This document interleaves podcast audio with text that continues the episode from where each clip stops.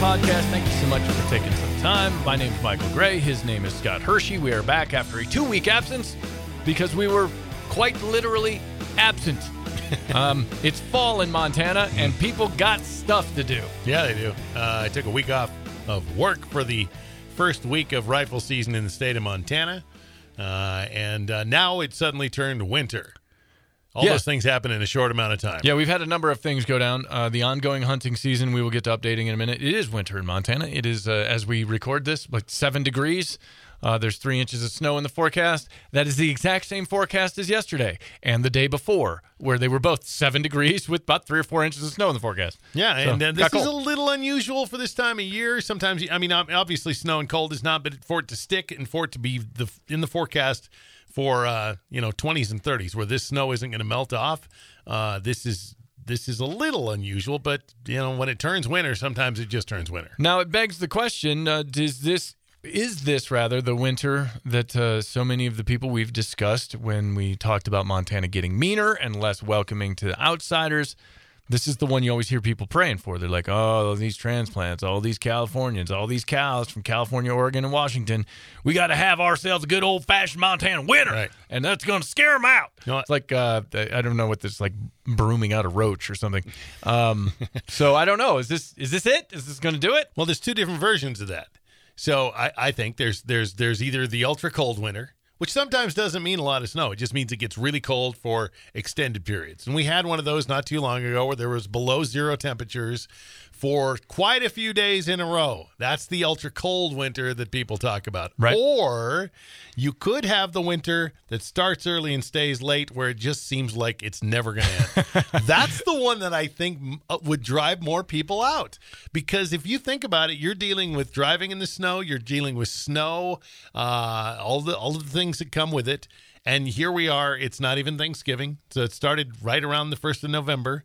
Halloween didn't have a bunch of snow, but immediately afterwards. And then if it goes all the way into March or April, that is a good chunk of the year. You're not just getting the three-month seasonal right. thing. You're getting a longer period of time where winter's going to get old about that end of it. Well, and allow me to be that guy, because I think, um, you know, and if you if you haven't checked out the podcast before, if you're new to the show, we're just two guys living life in Montana, and we talk to people who also uh, have or do live in Montana from different walks of life. I lean into the winter thing. I like to ice fish. I like to snowboard. My family skis. I like being outside. I like riding my four-wheeler more in the mm-hmm. snow than I do in the dirt. Uh, I like the fact that my truck doesn't get muddy, right? Because it's cold. Everything's frozen. Right. Um, but you do have to be built of a certain stuff. And not for nothing, my sister did the twenty-three and me, and all of my lineage, my entire bloodline, is pre- uh, predominantly Scotland, with a little smattering of U K, and then Scandinavia, mm-hmm. and Sweden and Denmark. So this is this is what I'm built for. It's just pasty, cold-weather people that just used to wear animals to keep from dying in the wintertime. I don't like the winter. Uh, I as soon as I'm done with hunting season, then I have no more use for it. I mean, I can go snowboarding on occasion. I might do a little fishing, but it's not. I don't like ice fishing. So oh, ice I'm ready for best. it to be spring as soon as uh, as soon as Christmas and New Year's is over. That, that's about it. Then I'm ready to turn to turn the switch again. So the long ones really get to me. Well, and that's that's what I wonder, because in Alaska, they will tell you, at least from the locals that I've talked to, the handful of times I've been up there, that they don't even think about you as a resident until you've been through three winters. Mm-hmm. Because winter up there is dark, it's long, lasts forever, it's very cold, it's full of polar bears and moose. And so if you don't survive uh, through three winters, and a lot of people don't, they, they throw their oh, arms. I'm sure, yeah. They throw their arms up there. Enough of this shit. I'm out of here. And then they and they head south.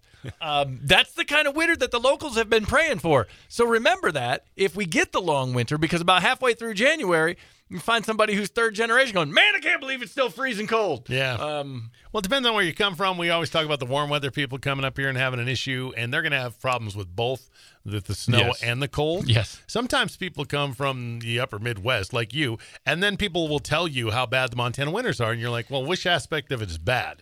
Because you get a right. taste of a little of all of that in a lot of regions of the country. You know, unless you're you're south, and any part of the south, whether it be Southwest or, or California or, or all the way over into the deep south, you, you get you get none of it. So if you're used to some of it, you're just maybe not used to the kind of the the other part of it, right? The snow or the ultra cold. And and uh, when we get those those below zero temperatures, we like to now as Montanans think we it's almost like we like them. Like, oh yeah, wait till we get to twenty below. We don't like it either. It sucks for everyone. But that's what they'll tell you makes you Montanan, because you went through it and you survived and you didn't die.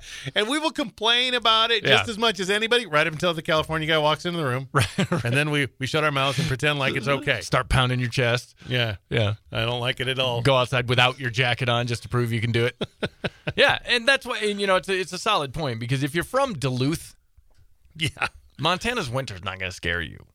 Yeah. It's actually the thing the thing about Montana winters that I enjoy so much is that once it's done snowing, and it hasn't been for three days as we record this uh, here on uh, on the ninth of November, it doesn't stop snowing for three days. But when it does, the sky's really nice. It comes out, it's blue. Mm-hmm. You get into those Midwestern places, Wisconsin, Illinois, Michigan, Minnesota. It's gray. Uh, Wisconsin, it's gray. The sky's yeah. gray. The ground's gray. The people are gray. Everything's gray. There's nothing on the horizon no. that's pretty. No. You don't get to look at the mountain. Like, mountains appear out of nowhere yeah. when the sun comes out. You're like, oh my God, that's beautiful. And it's all snow-capped. Right. Yeah, it looks like a movie. All the trees have no nothing on them. Yeah, you're just walking around living in Narnia. I used to go on a, a yearly trip down to Tennessee, and I got to see what their version of uh, winter was, because it was January every year when I went there.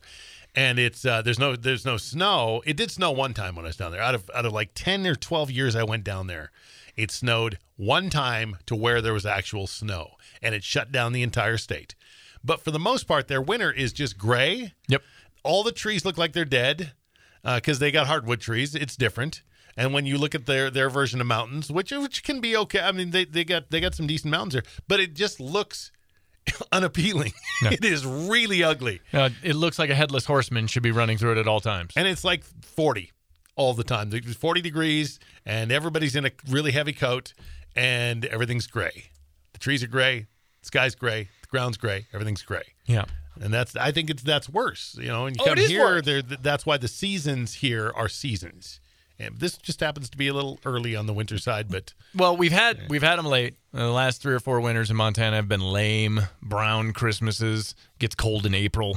Stupid. Yeah, you know. I'd rather let's lead on this now. You have some cold weather and some snow, and the extended forecast looks like we're going to get lots of that. Which brings us to uh, this important transition, because it is still hunting season here mm-hmm. in Montana. We're right in the middle of it. Past couple of podcasts, we've had some people in. We had uh, we had Ed in from Capital Sports in Helena, Montana, talking about the youth hunts.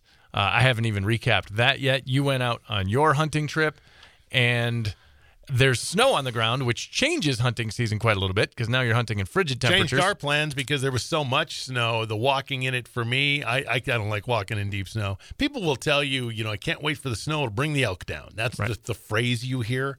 Uh, it definitely changes the elk activity, but it also makes it really hard to get out and walk around in the hills. Uh, when you're post-holing and high-stepping through snow, long walks become really long walks. Not great, Bob. No. And so, um, and opening weekend, uh, opening week, there's a lot of hunters out.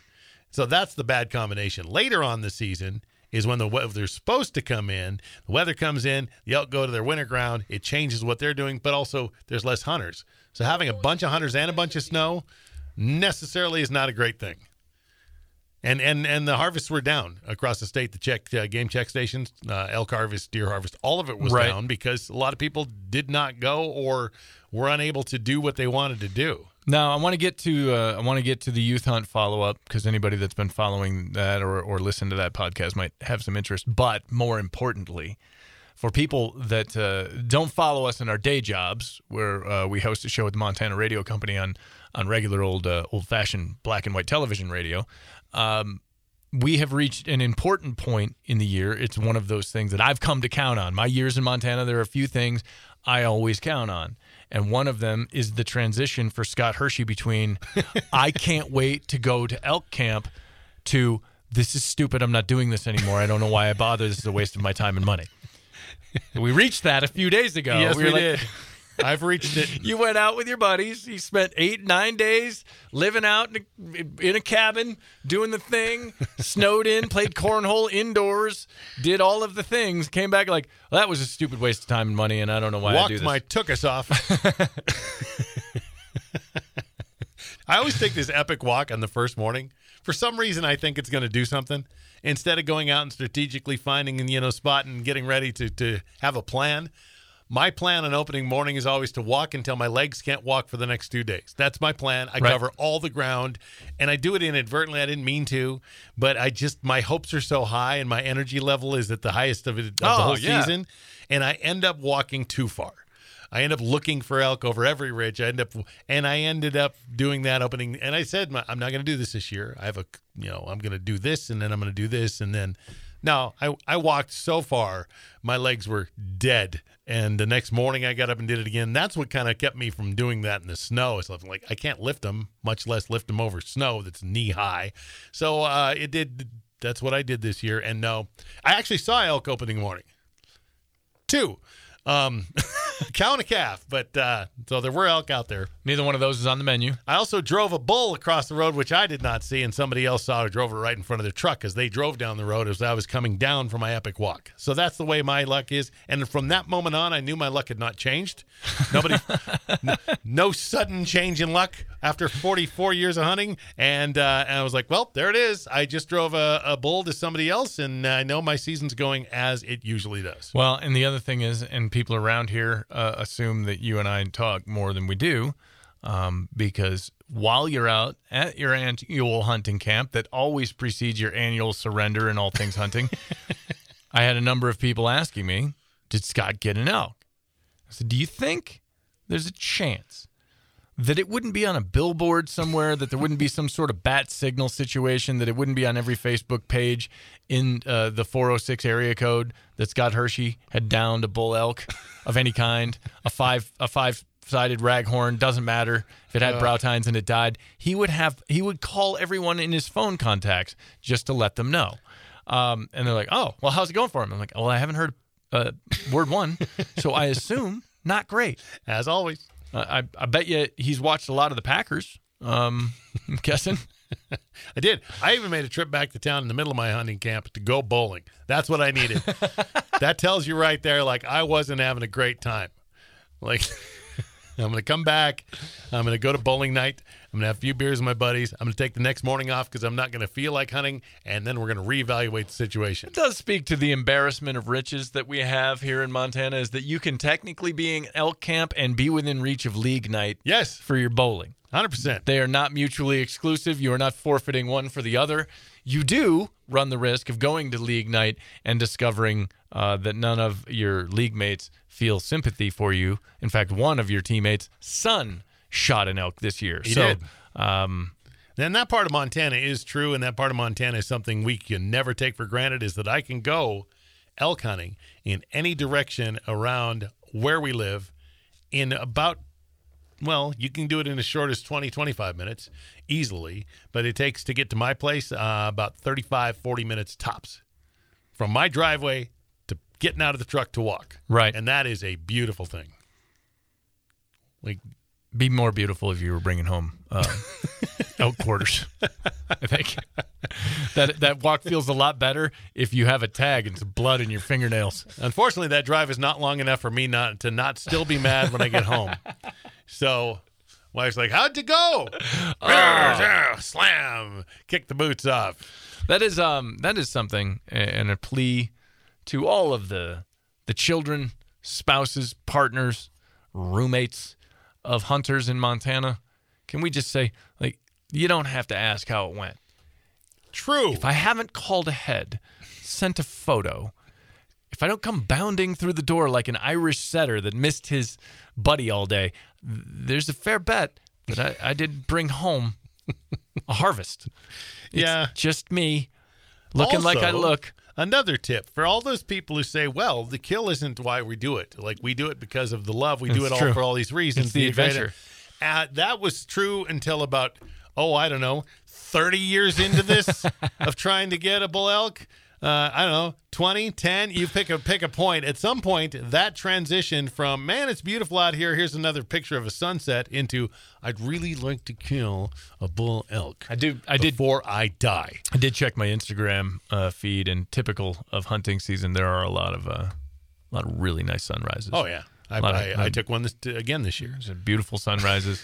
And they are, by the way. Like, there's one of those things where you're like, wow, I live here, and I need to uh, document this in photo form. And then you realize eight weeks later, once you've survived the archery season and the regular rifle season mm-hmm. and everything else, that I just took stupid pictures of sunsets, and I did not need to get out of bed at five a.m. to do that. Um, yeah, for those people who don't live here and you see all the p- pretty pictures of Montana, you could literally uh, almost any given day, while you're hunting, turn in almost any given direction and take a beautiful picture. Elk don't live in, in ugly places. Nope. And um, you're, the morning you took your sun out was one of the most beautiful, picturesque fall mornings I've ever seen in this state. And I knew that morning when the kids went out, I was like, first of all, the weather was perfect. It was cool. It wasn't too cold for the kids. Right. And uh, it, Montana had one of the most, most beautiful fall uh, seasons we've ever had here. And that morning, the sunlight and everything was a perfect recipe for just picturesque mornings. And that brings me to this, because the last time we talked about this, it was the youth hunt. It was my son's first opportunity to go out, and his season was not Not only successful, but in a hurry. Uh, we went out that opening morning for the youth hunt here, and I got him to the spot, and I was all the way to one knee, taking off my pack and sliding it on the ground. I'm like, all right, we're going to be right here. If all goes well, the deer are going to filter. Hand me my binos. Okay, that's a buck right there. and and this deer, I I if I hadn't processed the entire thing myself by hand, cut it up, ground it up, froze it up, um, I would have guessed this deer was on a remote control. This is like one of those deer that F W P uses to see if you're shooting illegally. Mm. This deer was walking right towards my son and I at about one hundred sixty yards, and I got him down on the shooting sticks just like we'd practiced and all the things like we were talking about with Ed Beale from Capital Sports. And I'm like, all right, here's the thing. He's coming at you. It's too narrow. Wait. If he gives you a, a broadside shot, he's close enough now. He's inside your range. You go ahead and you take it. And that deer walked to one hundred yards. ninety-eight point six if you want to get picky, and I did range it out to the tenth of the yard. And turned sideways, and my son went, thumbed off the safety, click, boom. Deer went down, didn't take a step. Nice. Down in a pile. So fast, in fact, that the recoil of the rifle, for the moment of the boom, on the gun, uh, my son came up. Oh no, did I miss? Like, nope. That's good. That that deer's eight shades of dead and didn't take a step. And I couldn't even show him the heart as we were going through the vital organs. As nice. You, as you gut the animal out, I want to be like, these are the lungs. This is the liver. This is the stomach. Don't nick that. Uh, this is the this is the uh, the bathroom. This is where all this is. And then I got to the heart, and I'm like, you know, you're supposed to, uh, you know, some people have you take a bite of it, uh, smear heart blood on you. Whatever it is, I'm like, um, I would have you eat the heart of this deer, son, but you would need a straw because that shot was laser guided. Excellent. It was perfect. I gotta, I, I gotta say, I, you know, for anybody who uh, whose first buck or whose kid's first buck was a big buck, okay, fine. Uh, I think that there's nothing better than a kid shooting a fork horn, a two point on his first hunt. I think it's fantastic. Yeah. And and I love that. And every time I see a picture of them, I'm like, that almost, because it gives them such appreciation for something that's not a trophy. And you see the smile on their face, and it makes you appreciate the experience. Like, anybody can smile when they got a big giant buck, and sometimes those kids do that, and that's lucky. And it, and and the problem is, where do you go after that? Um, right. But the, I love those pictures of the little two point. Like, that is, it's like they were made to be. It's like kids and puppies, you know, first hunters and two point muley bucks. Here in Montana, that's perfect. Well, and it certainly it changed the trajectory of my hunting season a ton, because this is a this is a first-time experience for him. It was a first-time experience for me. It went perfectly, mm-hmm. right at first light. Boom, took the pictures. My my wife and my daughter were out of town at a volleyball tournament. They were uh, they were up in Kalispell, and we had two days to just bask in this. Like, you're a man, you know, and did the whole thing, and it that that was on a Thursday. Saturday general season opened in Montana, and I still went out mm. without a care in the world. I'm like, I don't give a crap. It's all, like, it's all gravy. I almost stayed in bed. I was just like, oh, it's not going to get better than that. I could shoot a three sixty class bull elk, and it's not going to be as good as my kid getting his first deer. Yeah, it, it's going to taste better, but it's not going to be as good. Now, let me tell you what the next step is, because we have a perfect opportunity for you here. Um, this comes directly from my father. This is the Gordon Hershey methodology of teaching a kid to hunt. It is now your responsibility to put that kid in some cheap boots and cheap mittens and march him in this snow up and down the mountains all day for three days. And uh, see nothing, by the way. You should go to an area where there's no animals, and that will teach that kid perspective on the first deer that he shot. And then uh, I wouldn't recommend the next step of my dad's process, and that's going another ten years of doing that. No, go ahead and, you know, after that he can have success. But that's what my dad did, is he marched us out in the snow and made us walk up and down the hills in some terrible gear, uh, and uh, and I will never forget it. do, do you think he was trying to break you of the habit because he secretly just wanted to hunt alone? No, I think that's the way my dad uh, did it all the time, and, and, and unfortunately I was drug into that, and here I am today. So I didn't exactly learn from the greatest elk hunter in the world. Uh, so... So it's not all my fault is what I'm saying. I'll say this. Uh, I can't fault him for the cheap gear because my kid's uh, eleven. And if you're real quiet, you can hear him growing. Yeah. And most decent hunting gear, winter gear for that matter, it doesn't have to be hunting gear, it's not cheap.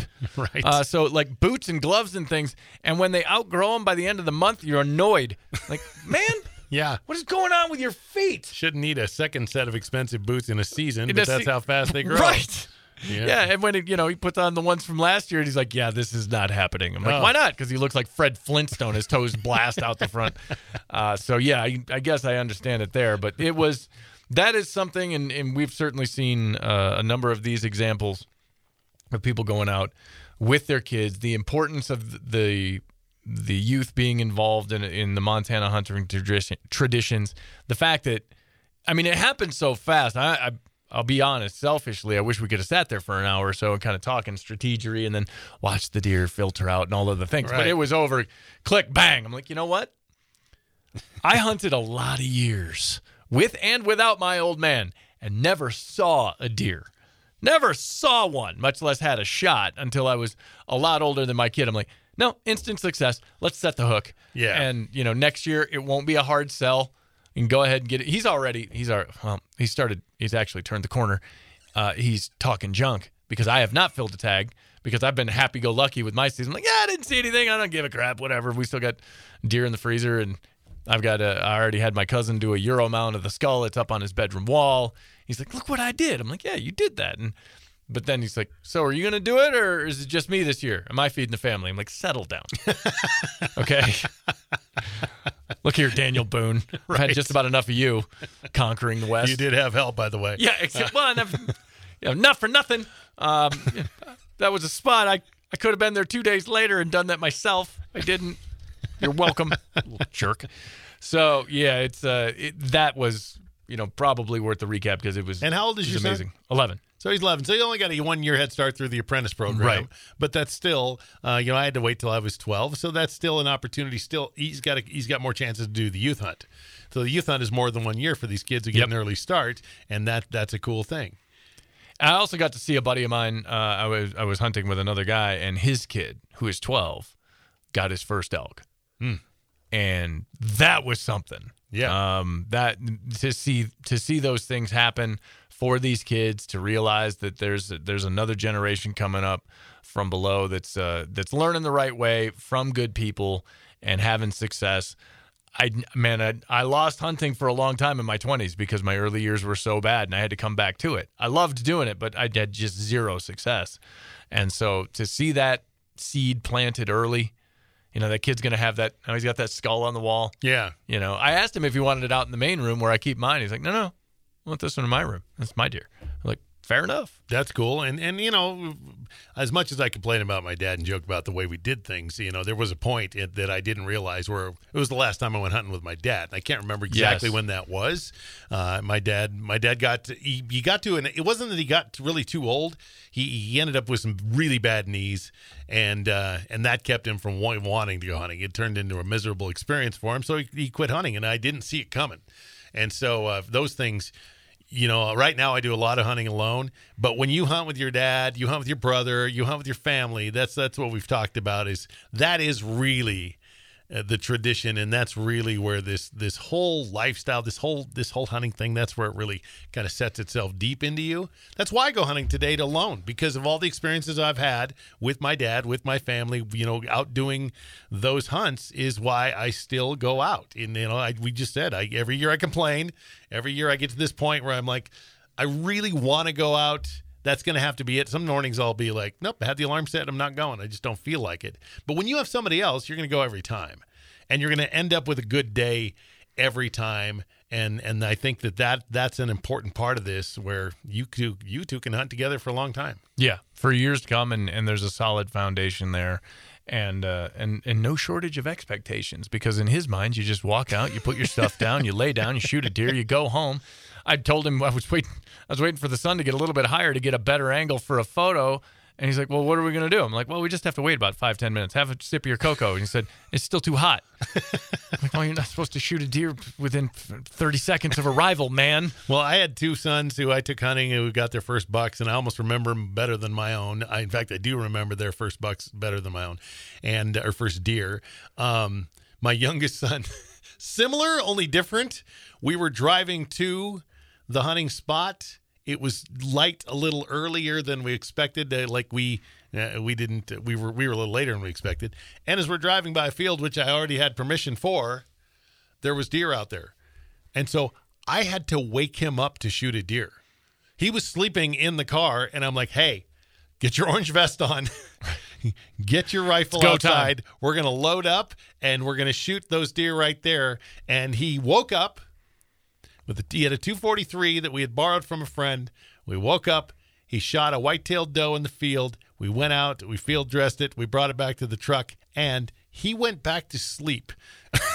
It was it was like a little um, a little under what your expectations should be. Maybe there should have been more of the experience there, but that was uh, just, you know, that's his version of it, and that's what happened there. Well, it was a fantastic a fantastic way to go this year. And if I don't fill a tag the whole season, it's fine. It's absolutely fine with me, because uh, to have that experience, uh, to see that all go down uh, the way it did, the, you mentioned the weather was perfect. Wife and daughter were out of town. It was just he and I. It was really, really, mm-hmm. really, really cool. Uh, the only other thing that went on this week uh, was the election, no. and we're not talking about that. No. Um, not, not now, not ever. There's enough. Everybody else is talking about that, and uh, I don't want to, because... One thing everybody wants to talk about is the driving that takes place in yeah. Montana, a place that we pride ourselves of loving winter. Yeah. And we are so good at it. We all know how to be hardy, and all these newcomers don't know how to how to do any of this winter stuff, and yet no one knows how to drive, and everybody agrees on that. I was going to say, there's a fair number of plates that are in the ditch on my way into town. They're not all from California. No. And they're not all new. Um, and... They're not all on yeah. Toyotas. Some of them are four by fours where somebody got ballsy and ended up in the median. Those who have never been stuck, those who have never been pulled out, those who have never driven off the road, raise your hand and uh, cast the first stone. No one's raising their hand. We've all done it. We all that we've all at some point, yeah. whether it be whether you're out on a county road or whether you're right here in town, have slid, or I got stuck in a parking lot and had to be pulled out by a truck, and I was in a truck. Happened to be a two-wheel drive truck. It wasn't a great truck, but I had to be pulled out because I could not move in a flat parking lot. So it happens, and that's that's a, a little embarrassing for us, but it was done. That is my favorite, by the way, uh, the rear-wheel drive truthers. Oh boy, that uh, are gonna the light turns green, and they're trying. Oh, they're pedaling as hard as they can. Yeah. That car's not going to... yeah, I've had a couple of older trucks, and the older ones they used to make were two-wheel drive. They don't make many of those anymore. But this was, I had one in Missoula one time. It was like a seventy-eight Ford, and it was a three-quarter ton. So it looked like a big, tough truck.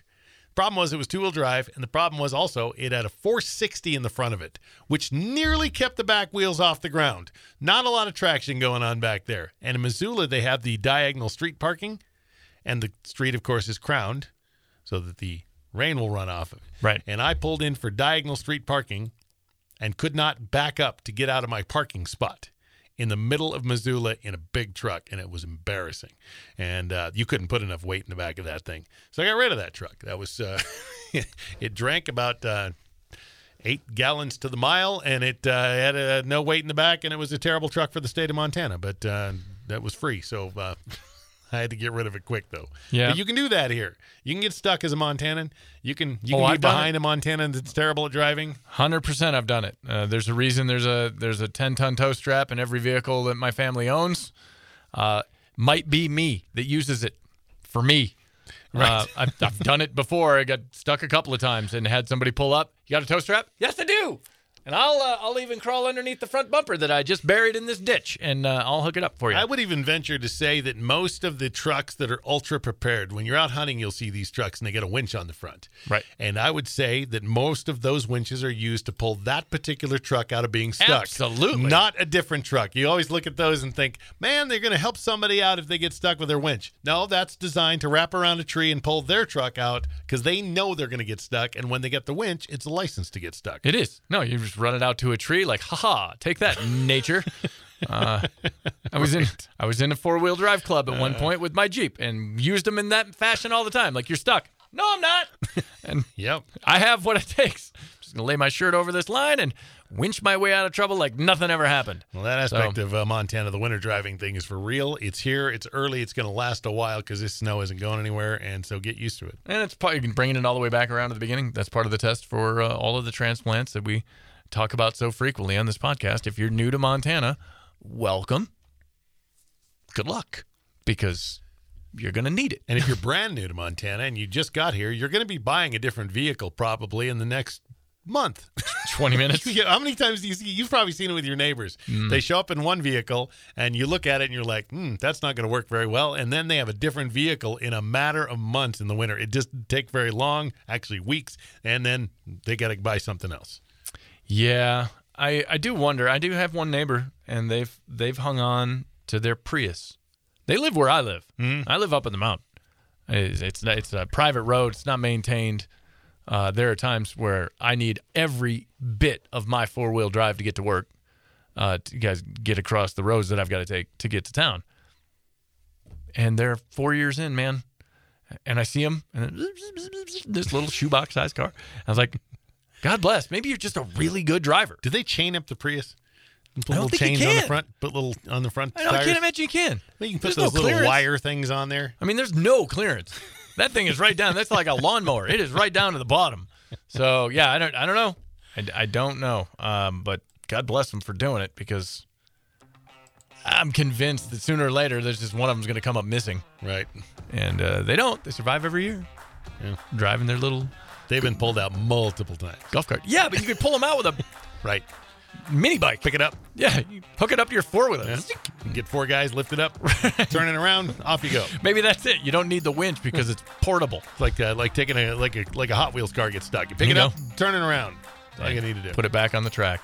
All right, that is going to do it for us. Uh, thanks for checking in with the podcast. We are back after uh, a couple of week absence. We'll probably have some more hit or miss as we go through the holiday, because I'm going to uh, I'm going to throw one last Hail Mary late in the hunting season at this mess. Yeah. Uh, see if I can get my son to stop making fun of me.